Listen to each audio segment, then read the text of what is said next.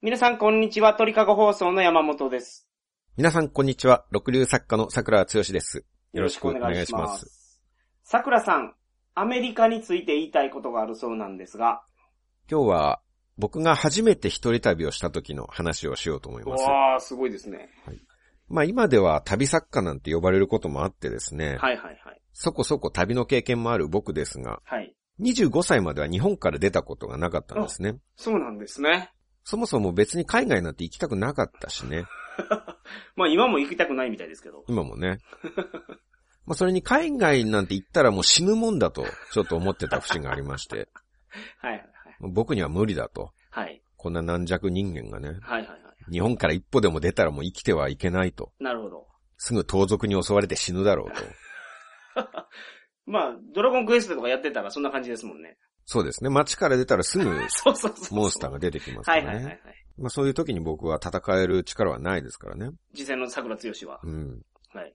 勇者強しはあるにしてよ。まあそうですね。ゲームの中ではね。ゲームの中では。はい。はい。ゲームの中では、コツコツと経験を積んだら強くなれますけれども、はい現実はそううまくはいかないん で、いくら経験を積んで努力しても強くなれないっていそらそううのですが現実ですかはらね。い。残念ながら。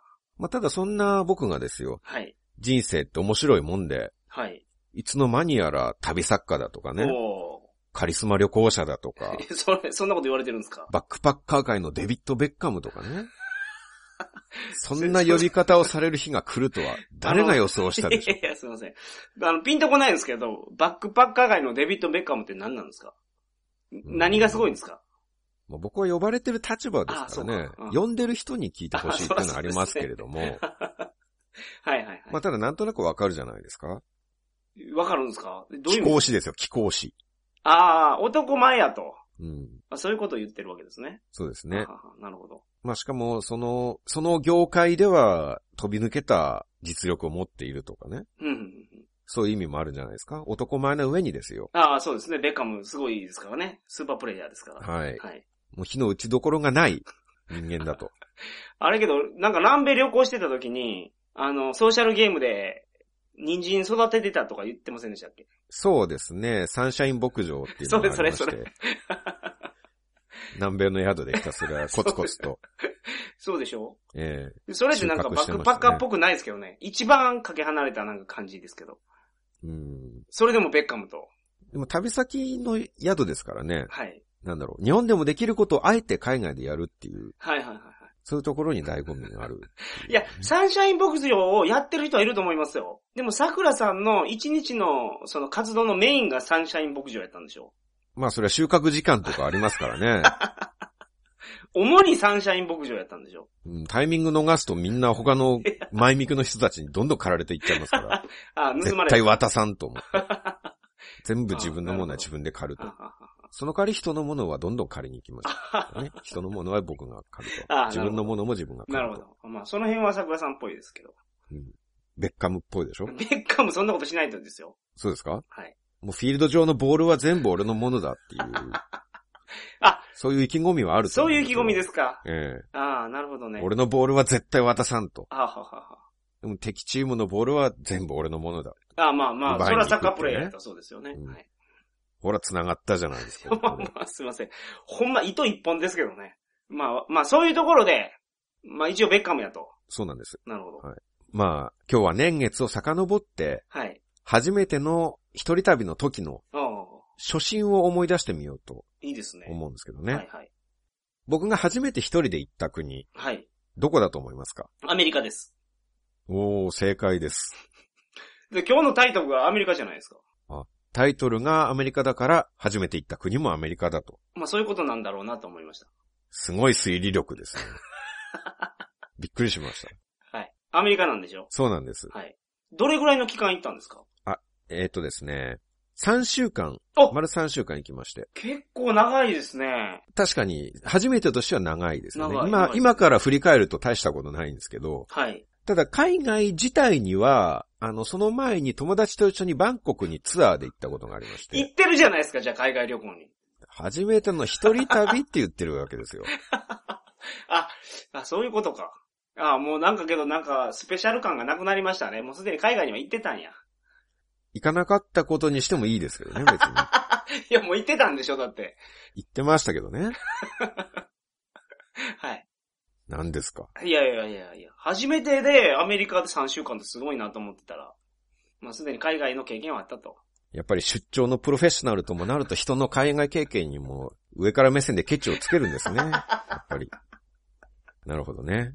うん、そうなっちゃうんですね。大人になるってそういうことなんです いやいやいやいね。や、そうじゃないです。そうじゃないです。桜さんには厳しいツッコミ入れとかないかんですから。でもツアーですよ。最初はいは。たったの4日5日とかそのぐらいではい。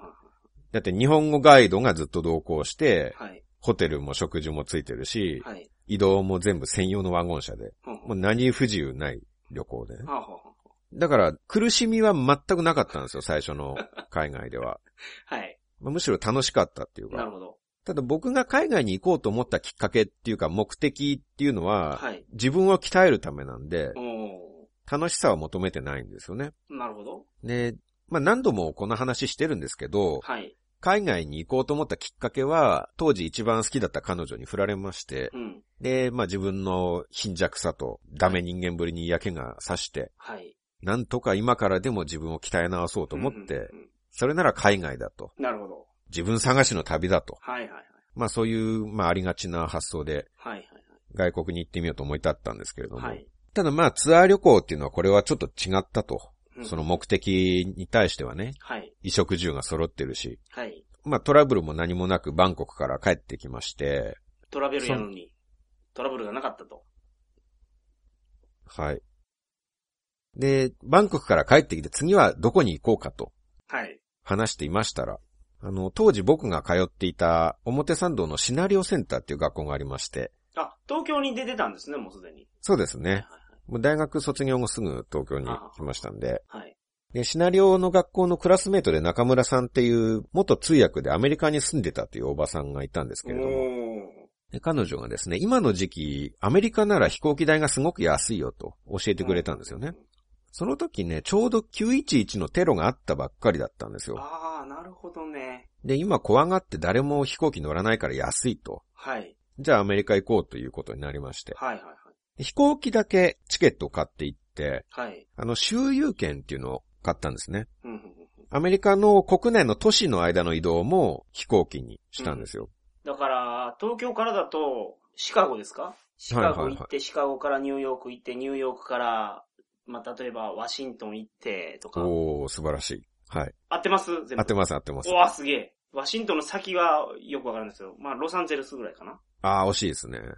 間に1個挟みます。なるほど。ほんで帰るみたいな感じの。全部込みで航空券買うタイプのやそつうでですすね。そうですはい。ニューヨーク、ワシントン、サンフランシスコ、おうなるほど。ロサンゼルスとは。ははで、そこから帰国。全部飛行機で行くと。ははいはい。で、合計でいくらだと思いますか安かったんでしょはい。でもあんまり安い値段を言われちゃう と、その後のびっくり感がなくなるんで。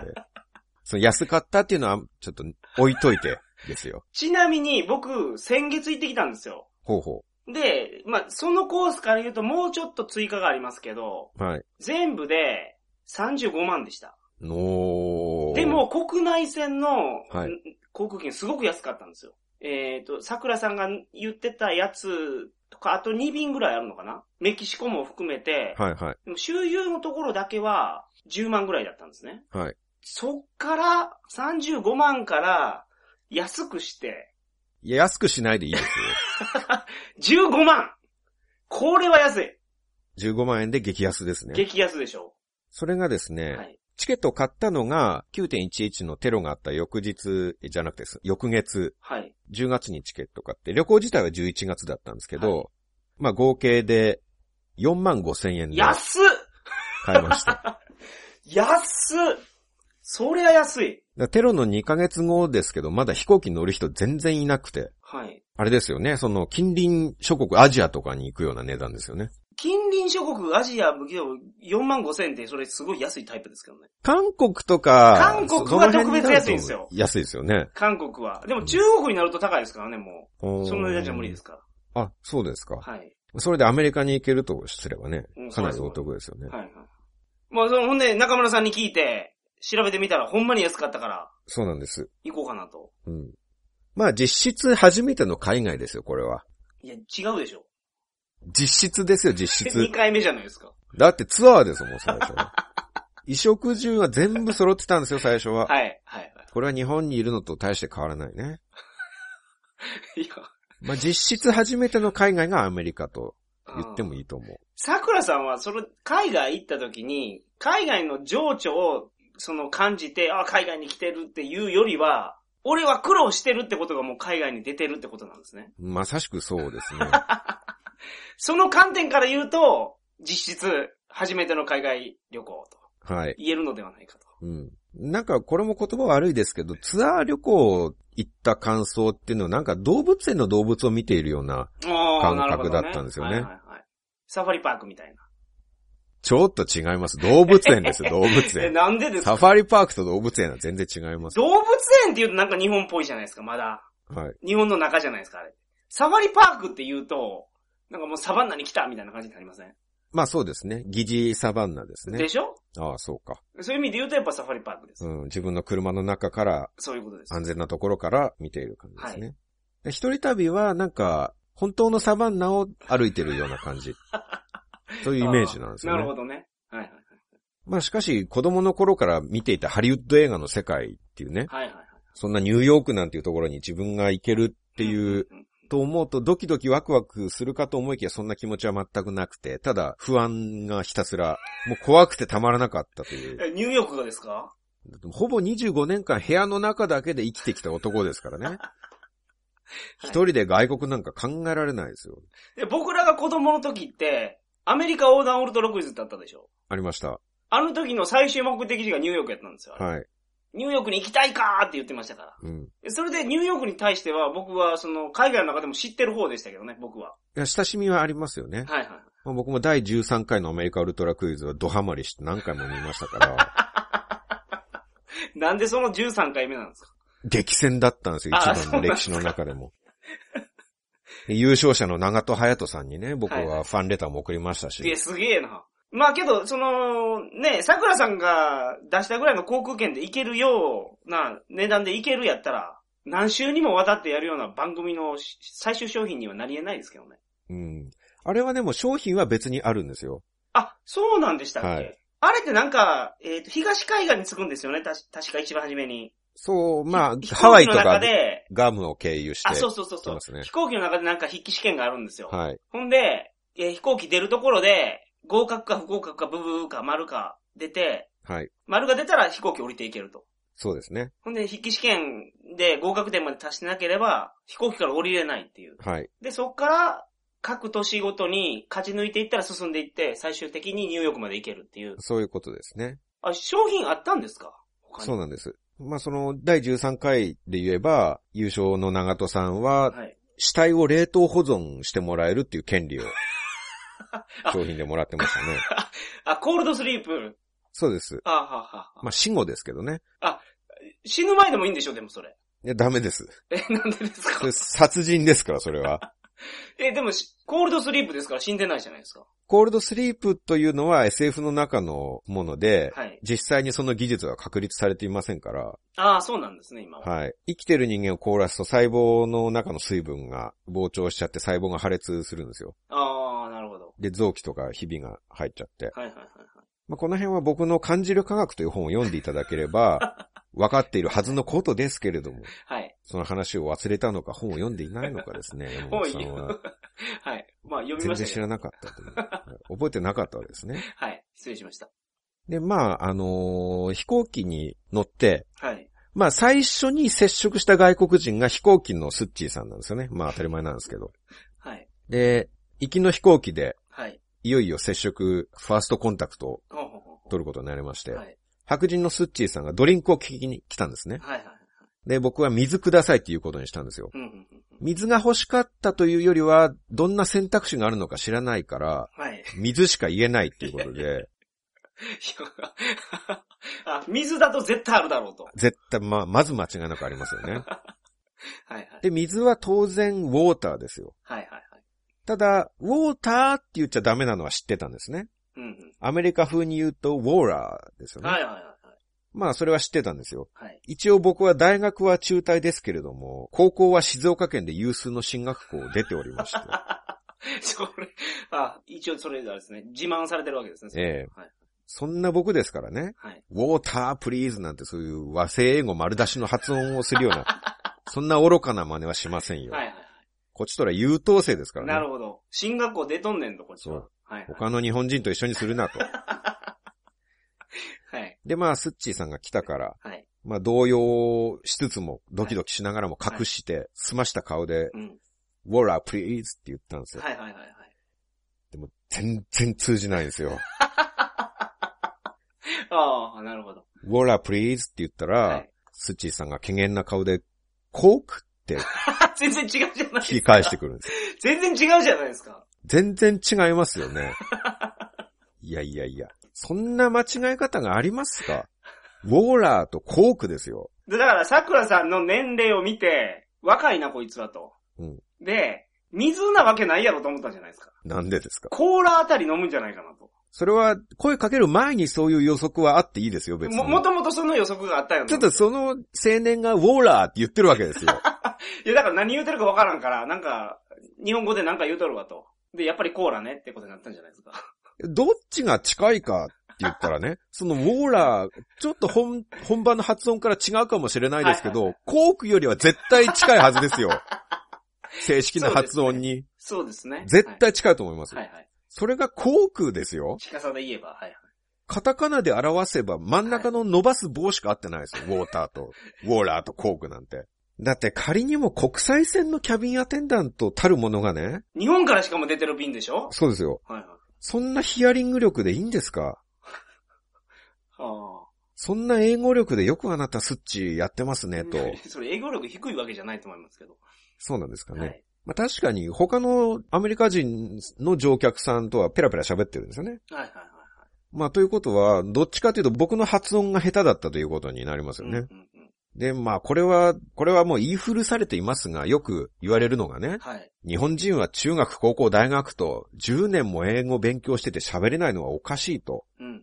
言われるんですけど、まさにそれを肌で感じたのがこの瞬間 で、はい。何も長い文章喋ったわけじゃないんですよ。 はい水ですよ。しかも飲み物聞きに来てですからね。。そうです。選択肢はもう数少ない中でですよ5つぐらいしか ないと思うんですよ。ええワインとビールとコーラとオレンジジュース、水ぐらいかな。そうですよね。そのウォーターというたった一言のね、中学1年で習う単語が通じないってことに愕然としましてう、ん俺は10年間何をやってたんだと。うん。うん。優等生ですよ、僕は。すみません、優等生ってことになってますけど、進学校を卒業したっていうだけでしょそうです。なんでそれ早い優等生になってるんですか、そんだか小中学生までは優等生ですよ。あら。だかそうだら、ったんですね。少なくとも。いやでも、進学校は高校でしょまあ、高校で落ちぶれましたけどね。 頭のいい人が集まってくるわけですから、その中ではおかなり落ちぶれましたけどい、やでも桜さんの今の言い方だと、高校、その進学校の中で優等生でしたみたいなニュアンスで言ってましたけど、うん優等生やったのはその前ですね。そうなんです。ははいい。ただ中学も英語の授業はありますからね。ありますあります。その中学の英語のテストは満点とかね、ああ、そうなんですねク。ラス1位だってこともあり,、はいはいありますよ。で、ウォータープリーズはかなり初期の段階で習ってるはずですからね。確実に中学1年ですよ。そうでしょう。うん、そりゃそうです。そのウォーターの一言がね、はい。この優等生の発した一言が通じないんですよ。うんはんはんはんこれは僕の責任っていうよりは教育の問題だと思いますね。あ、日本の英語教育の問題やと。はい。そのあなたたちね、文科省とか先生の皆さんね、はい。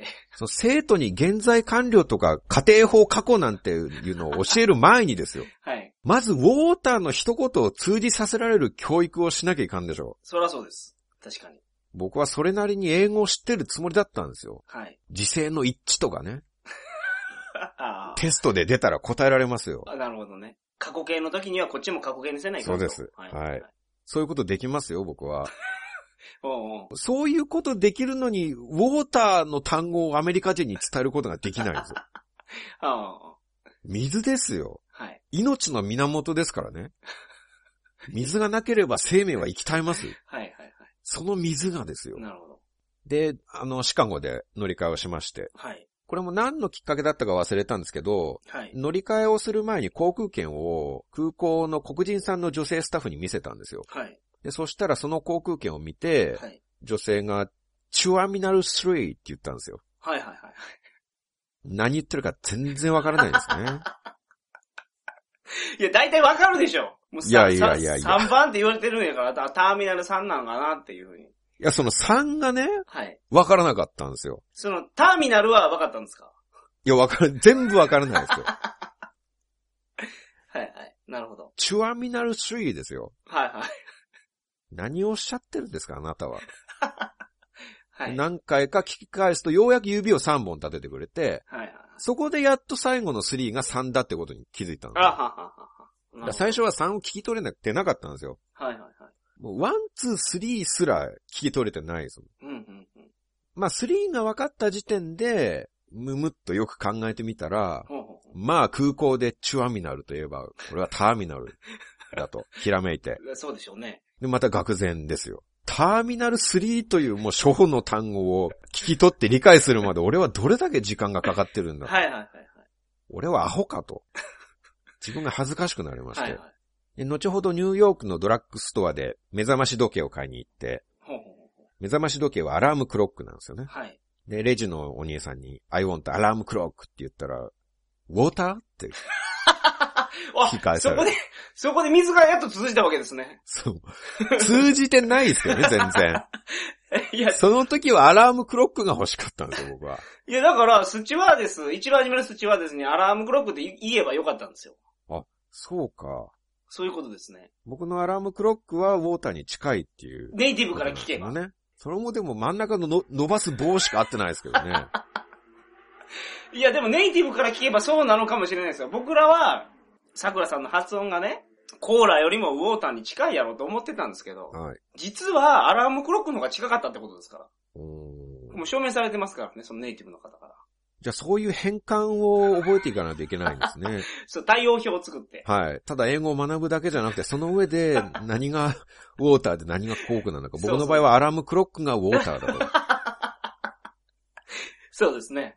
それまず教育の段階でアラームクロックを水として教えてほしかったですね、そしたら。だって水はウォーターって教わったんですもん。はいはいはい。いや、それ間違ってないですよ、それは。それ間違ってないんですけど、発音が、ちょっと発音が下手くそやから、桜さんの。当時は下手くそやったんで、うんまあアラームクロックの方が近かったってことですね。ウォーターに。それを先生に指摘してほしかったで すね。あアラームクロックって言 えと。でその後、マクドナルドに行って、あ。はいはい。まあ、これも喋って注文するのはもう無理だと思って、はいはい。レジの上にあるセットメニューの写真の番号を指さして、はいセットナンバーワンプリーズって言ったんですけど、そりゃ通じるでしょ。そりゃなんぼ言うても。いや、通じないんですよ。レジの若い女子にね、はい。ナンバーワン、ナンバーワンって繰り返し叫び続けたら女子が店長を呼びに行きまして、はいはいはい。なんか東洋人が意味のわからないこと言ってるんですけど、ってクレーマーが来たと。 そうそう、もう店長呼ばの、よ店長呼ばないと対応できないぐらいのクレーマーが来たと。そうなんですよ。はいはい。で、店長が出てきたらやっと通じたんですけどね。ああ、まあ、その店点経験が豊富みたはいいはいなはい。。でもセットのドリンクを頼むときに、ちょっと牛乳が飲みたくなって、ああ、なるほど。ミルクをね、はいはい。ミルクプリーズって言ったんですよ。はい。でそしたら、コークって、また聞き返さ れて。で、さ、桜さんの顔がコーク顔ってことですよ、それ。決めつけは良くないでしょ、そういう。コーラ飲みたそうな顔なんですよ。だとしても客商売でしょ。はい。こいつコーラ飲みたそうだなって言ってコーラ出していいんですか、客商売っていうのは。客商売やからいいじそゃううものないですか。そのお客さんのこと考えてる。お客さん第一主義じゃないですか、それ注文を聞くのが第一主義じゃないんですか。 客がこれ欲しいって言ってるのに、それに反して欲しそうなものを予測して出すのが客商売なんですかいや、いや、その、桜さんが言ってる内容がわからんからね。わかっ、顔からしてコーラやろうと。なんでわかんないんですかねねえ。優等生ですよ、僕は。はいはい。赤ん坊になった気分でしたね。ほんほんほん3歳児でももうちょっと言葉通じますよ。ああ、それはね、水くれとか、うん、そのぐらい言えますよね。言いますからね。で、アメリカでの僕の言語能力は0歳とか1歳児レベルなんですよ。あははは赤ん坊の気持ちがよくわかりましたね。あだからあいつらはあんな泣いてるのかと。 あ、あそれこれだけ気持ち通じなかったらもう泣くしかないですよ。あ、あもう何度も言いますけど、10年英語教育受けてるわけですかあ、らはいね。はいはいはい。僕というね、それなりに素質のある子供をですよ。はい。 10年教えて3歳児のレベルにすら育てることができないのかと。うんうんうんうん。僕は悪くないですよ。ちゃんと先生の言う通り勉強してきたんですから。はい。先生に従ってね、単語と文法を覚えて、はいはい。そうやってきたんですけど、その結果、作り出されたのが、ウォーターもミルクもナンバーワンも何も通じないダメ人間ですよ。ウォーターは一回通じてますから。アラームクロックっていうことで。それは通じてないんですよ。アラームクロックが通じてないっていうことで、ウォーターが通じたわけじゃないんですよ。それいや、全然違うでしょ結。果的にウォーターは通じてるじゃないですか。アラームクロックとミルクは通じない方ですけどね。いや、よくわからないですけど。最初の飛行機でウォーター、玉砕してますからね。ああ、まあそうですね。学校で教える文法とかね、うん。単語量とか半分でいいと思います。はいはいはい。全体の教える内容を半分にしてう、ん。その代わり、その半分を確実に伝えられるような訓練をするとかね。まあそれは、それは僕も正しいと思う。ずっといいですよね、その方が。そっちの方がいいと思いますね。まあ言葉の話が長くなりましたけれども。はい。あとびっくりしたのがね、アメリカ人はみんなお金持ちでね、はい。なんかもう道行く車がみんな外車なんですよ。ああ、なるほど。日本では左ハンドルなんて言ったらお金持ちのステータスです よ。ごく一部の限られた人間でね。あでもそれアメ車でしょはい。ドイツ車とかじゃないですよね。はい。イタリア車とか。うん。じゃあ向こうで言うとこアのメ車国産車ですから。そうですかそりゃそうです。僕はやっぱり世界ナンバーワンの大国は違うなって感心したんですけどね。ああ。これがアメリカンドリームかと。ああ、なるほど。運転したんですか向こうで。してないっす。ああ、してないんですね。だって飛行機ですもん。で移動は。え、いや。いや、まあまあそうですけど、ニューヨークの中で、ちょっと郊外行ってみようかなとか。えーとね、ニューヨークからナイアガラにアムトラックっていう、ご存知ですかいや、わかるんです。バスですか、それ。電車です。おーほうほうほうほそうか、やっぱり富豪ともなれば、アメリカの国内で電車で移動することもないわう。けでいすやいやね。いや。いや、ニューヨークとかで地下鉄とか乗りますよ、僕。そりゃ乗りますよ、地下鉄ぐらいは。いや、だから乗ってるじゃないですか、電車。 地下鉄は電車っていうより地下鉄じゃないですか。アメリカ旅行って言えばアムトラックとグレイハウンドじゃないですか。いや、僕だからアメリカ旅行したことないですもん。ああ、そうか、ビジネスマンですもんね。仕事で行ったことあるだけですからあねあ、。そっか。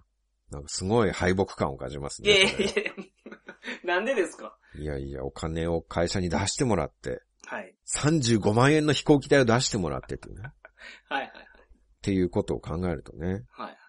まあでも言葉が通じないからご飯を食べるのも一苦労で、はい。うんレストランとか怖くて入れないんですよ、もうん。おう。まあ、レストランっていうような格式高いところにはとても入れないんで、ー。はい。せいぜいサンドイッチ屋とかに目をつけるんですけどね。あー、サブウェイですね。そういう感じのサンドイッチ屋が多いですね、なんか。マクドナルドよりもサブウェイの方が多いんですって、アメリカは。ほうほう。圧倒的に多いって言ってましたね。そうか。あ、だからああいう形式が受けるんでしょうね。だからサブウェイじゃなくても、サブウェイ形式みたいなはいはい。のが多いんですよ。まあだけどサブウェイ行ったら問題が起こるじゃないですか。パンをどの種類にするか、そう。中に何挟むか。そうなんですよえ。らいことですよ、あれ。えらいことなんです よ、それが。だから僕も最初に入った食堂っていうか、食べるところがそういう形式のはいはいはい。サンドイッチ屋でね。うんうん。でまあ、その、いろんな具材がガラスケースの中に陳列されてて、はいはい好きなものを指定して、うんっていうものだったんですけど、まあどうしていいかわからないですよね。そうですよね。もう並んでる具材すべて例外なく英語でなんていうか知らないですからね。いや、そのサーモンとかチーズとかわかるでしょ、そら。うわあそこまで考えが及ばなかったですね。もうパニックになって、今から何を聞かれるんやと。水を通じさせることができなかった人間ですからね、僕は。ああ、なるほどね。チーズをチーズと言ってもダメでしょう、多分、このは僕いが。はいはいはいそしたら指を刺すしかないんですよ、もあ、これやと。う。で、とりあえず知ってるもので、はい。コーンビーフとかね、ほうほうほうほうあと玉ねぎ的なものとかを指さして、うんうん。で、まあ、プリーズプリーズって言うんですけど、はい。それを指定した後にパンに挟む量がもう尋常じゃなくて、なんなんだ、あの量は。はいはい。最初は、あれ、俺間違えて5人前とか注文しちゃったのかなっていう不安になるぐらい、なるほど。ものすごい量入れていくんですよ。はいはいはい。コーンビーフなんて子牛一頭分は入れられましたそかんらね。なに入れてないですよ。絶対入れてないですよ。子牛一頭分のコーンビーフと10玉分ぐらいの玉ねぎがああ。パンに挟まれ格て闘家が、その強い人と出会ったら大きく見えるって言いますからね。ラオウの拳とかがものすごい大きく見えたりするじゃないですか。多分そういそうでう、すねあれでしょうね。サブウェイの気迫みたいなやつが、ああ、そうか。コンビーフオーめっラちゃでですかねく、そう、オーラですよ、オーラ。あまりの圧倒感に、コンビーフの量が格子一頭に感じられてしまったんですね。 そうそうそう。そういうことですよ。 まあ同じようにドリンクもまたすごい量ですしね。すごい量。ものすごい、その日本のコカ・コーラ、コカ・コーラのマクドナルドで渡される L サイズよりも大きいやつを渡されるんですよ。そうですね。空で。あ、からでしたか。はい。ほんで、あの、入れ放題なんです。はあ、はあはあ、おかわりし放題なんです。サブウェイもそうやったと思いますけどね。なんかこれはバケツですかっていうような巨大なカップが来ますよね。はいはいはいはい。この溢れ返るものの量とね、そして人々の大食いぶりを見せられると、はい。まあ、この国と互角に戦った日本の兵隊さんはすごかったんだなって、うんうんうん改めて敬意を表したくなりましたはいはいねは。で、まあ、その後も本来の目的通りというか、日々苦労の連続で、い。うん。まあ、ご飯食べる時ももう、そんな苦労があると分かってるわけですからね。はい。常に店のドアをくぐるのは決死の覚悟で、うんうんうん店の前をね、大抵行ったり来たり10往復ぐら いして、中の様子を伺ってね、はい。店員さんが忙しそうな時には行っちゃダメだと。あー、邪魔になりますからね。うん。こっちとら赤ん坊ですからね。はいはいはい。忙しい時赤ん坊の相手してる場合じゃないだろそうかりゃそうらで、すまあ、ちゃんと店員さんの仕事が一段落ついて、うんうん。同僚と世間話でも始めたら、まあ、そのタイミングを見計らって、はいはい。決死の覚悟で入っていくと。はいはいはで、一番優しそうな店員さんに話しかけると。いはい。もう一回の食事ですらそんなレベルですよ。はい。はい。で、空港から駅に向かうシャトルバスに乗れば降りるところがわかんなくて、一周して帰ってきちゃう しね。空港に。おーお前何やってんだってドライバーさんに言われて。ドライバーに言ったらいいじゃないですか、どこで降りるって。まあ、それができないのか。そうなんなでるすほよ。ど。まあ、一周して追求されたら言いますけどね。ここに行きたかったん だって。地球の歩き方を見せはいはいて、はい。ここ行きたかったって言って。そしたらまあ、二周目に降ろしてくれるんですよ。なそるこほど。はでい。はいはい。一周目から声かける勇気はなかったですかね、自分かうら。んうんうんで、あとは、飛行機降りて荷物ピックアップして開けてみたら、リュックの中でプリングルスが大爆発してるっていう事件もありまして、ああ、そうなんですか粉たっぷりのチーズ味だったんで、え、それ気圧の関係とかそういうことですかね潰されたんですね、単純に。ああ、そういうことですか食べかけだったんで、はい。筒が潰されて大爆発して、着替えとか地球の歩き方とかドライヤーとか全部破片と粉まみれになってましあた。あ、アメリカっぽくでいいですね。うーん。いや、薄塩とかやとなんかあれじゃないですか。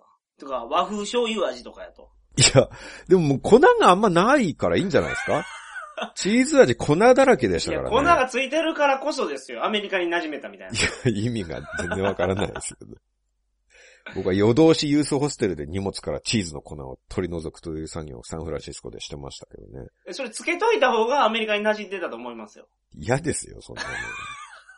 まだプレッツェルとかだったらね、粉が舞うことはなかったでしょなんですか、プレッテルって。う。なんだろう、変な形したアメリカ、アメリカっていう形をしたはい。いクッキーみたいな。や、そんな、そんなんあるんですかポッキーを、プリッツをぐにゃぐにゃ曲げて作った、丸くして作ったみたいな、なんか。日本でも売ってます。アメリカで売ってるやつ。日本でもある、時々見かけますね。ああ、そんなのが。うただアメリカの方が見かけた。あアメリカではこれがメジャーなんだと思んった。うんで、そんな苦労した毎日でしたが、はい。これから旅が続いていくわけですが、旅の後半にですね、うん。まあさらに集大成とも言える非常に辛いことがあったんです。あまあしかし、それは次回にお話をしようと思います。あ、なるほど。ということで今週の放送聞いて、はいその海外始めて行こうかなと思ってる人は、うん心の準備ができたんじゃないですかそうですね。まあまずあなたの英語は通じないよっていうことで すよ。まあ今まで喋ったことがなければね、はいはい。学校教育しか受けてない場合は、うんうんうんまあそのぐらいの覚悟をしていった方がいいとはいはいいはいう感じですね。はいまあ、ではまた次回お会いしましょう。はい。それでは皆さんまた再来週。さよなら。さよなら。皆さん、今回も桜通信を聞いていただき、ありがとうございました。桜通信では、過去放送のセット販売を行っております。ここでしか聞けないおまけの新作放送もありますよ。詳しくは、桜通信公式サイトをご覧ください。それでは皆さん、明日もお仕事、頑張ってくださいね。提供は、鳥かご放送でした。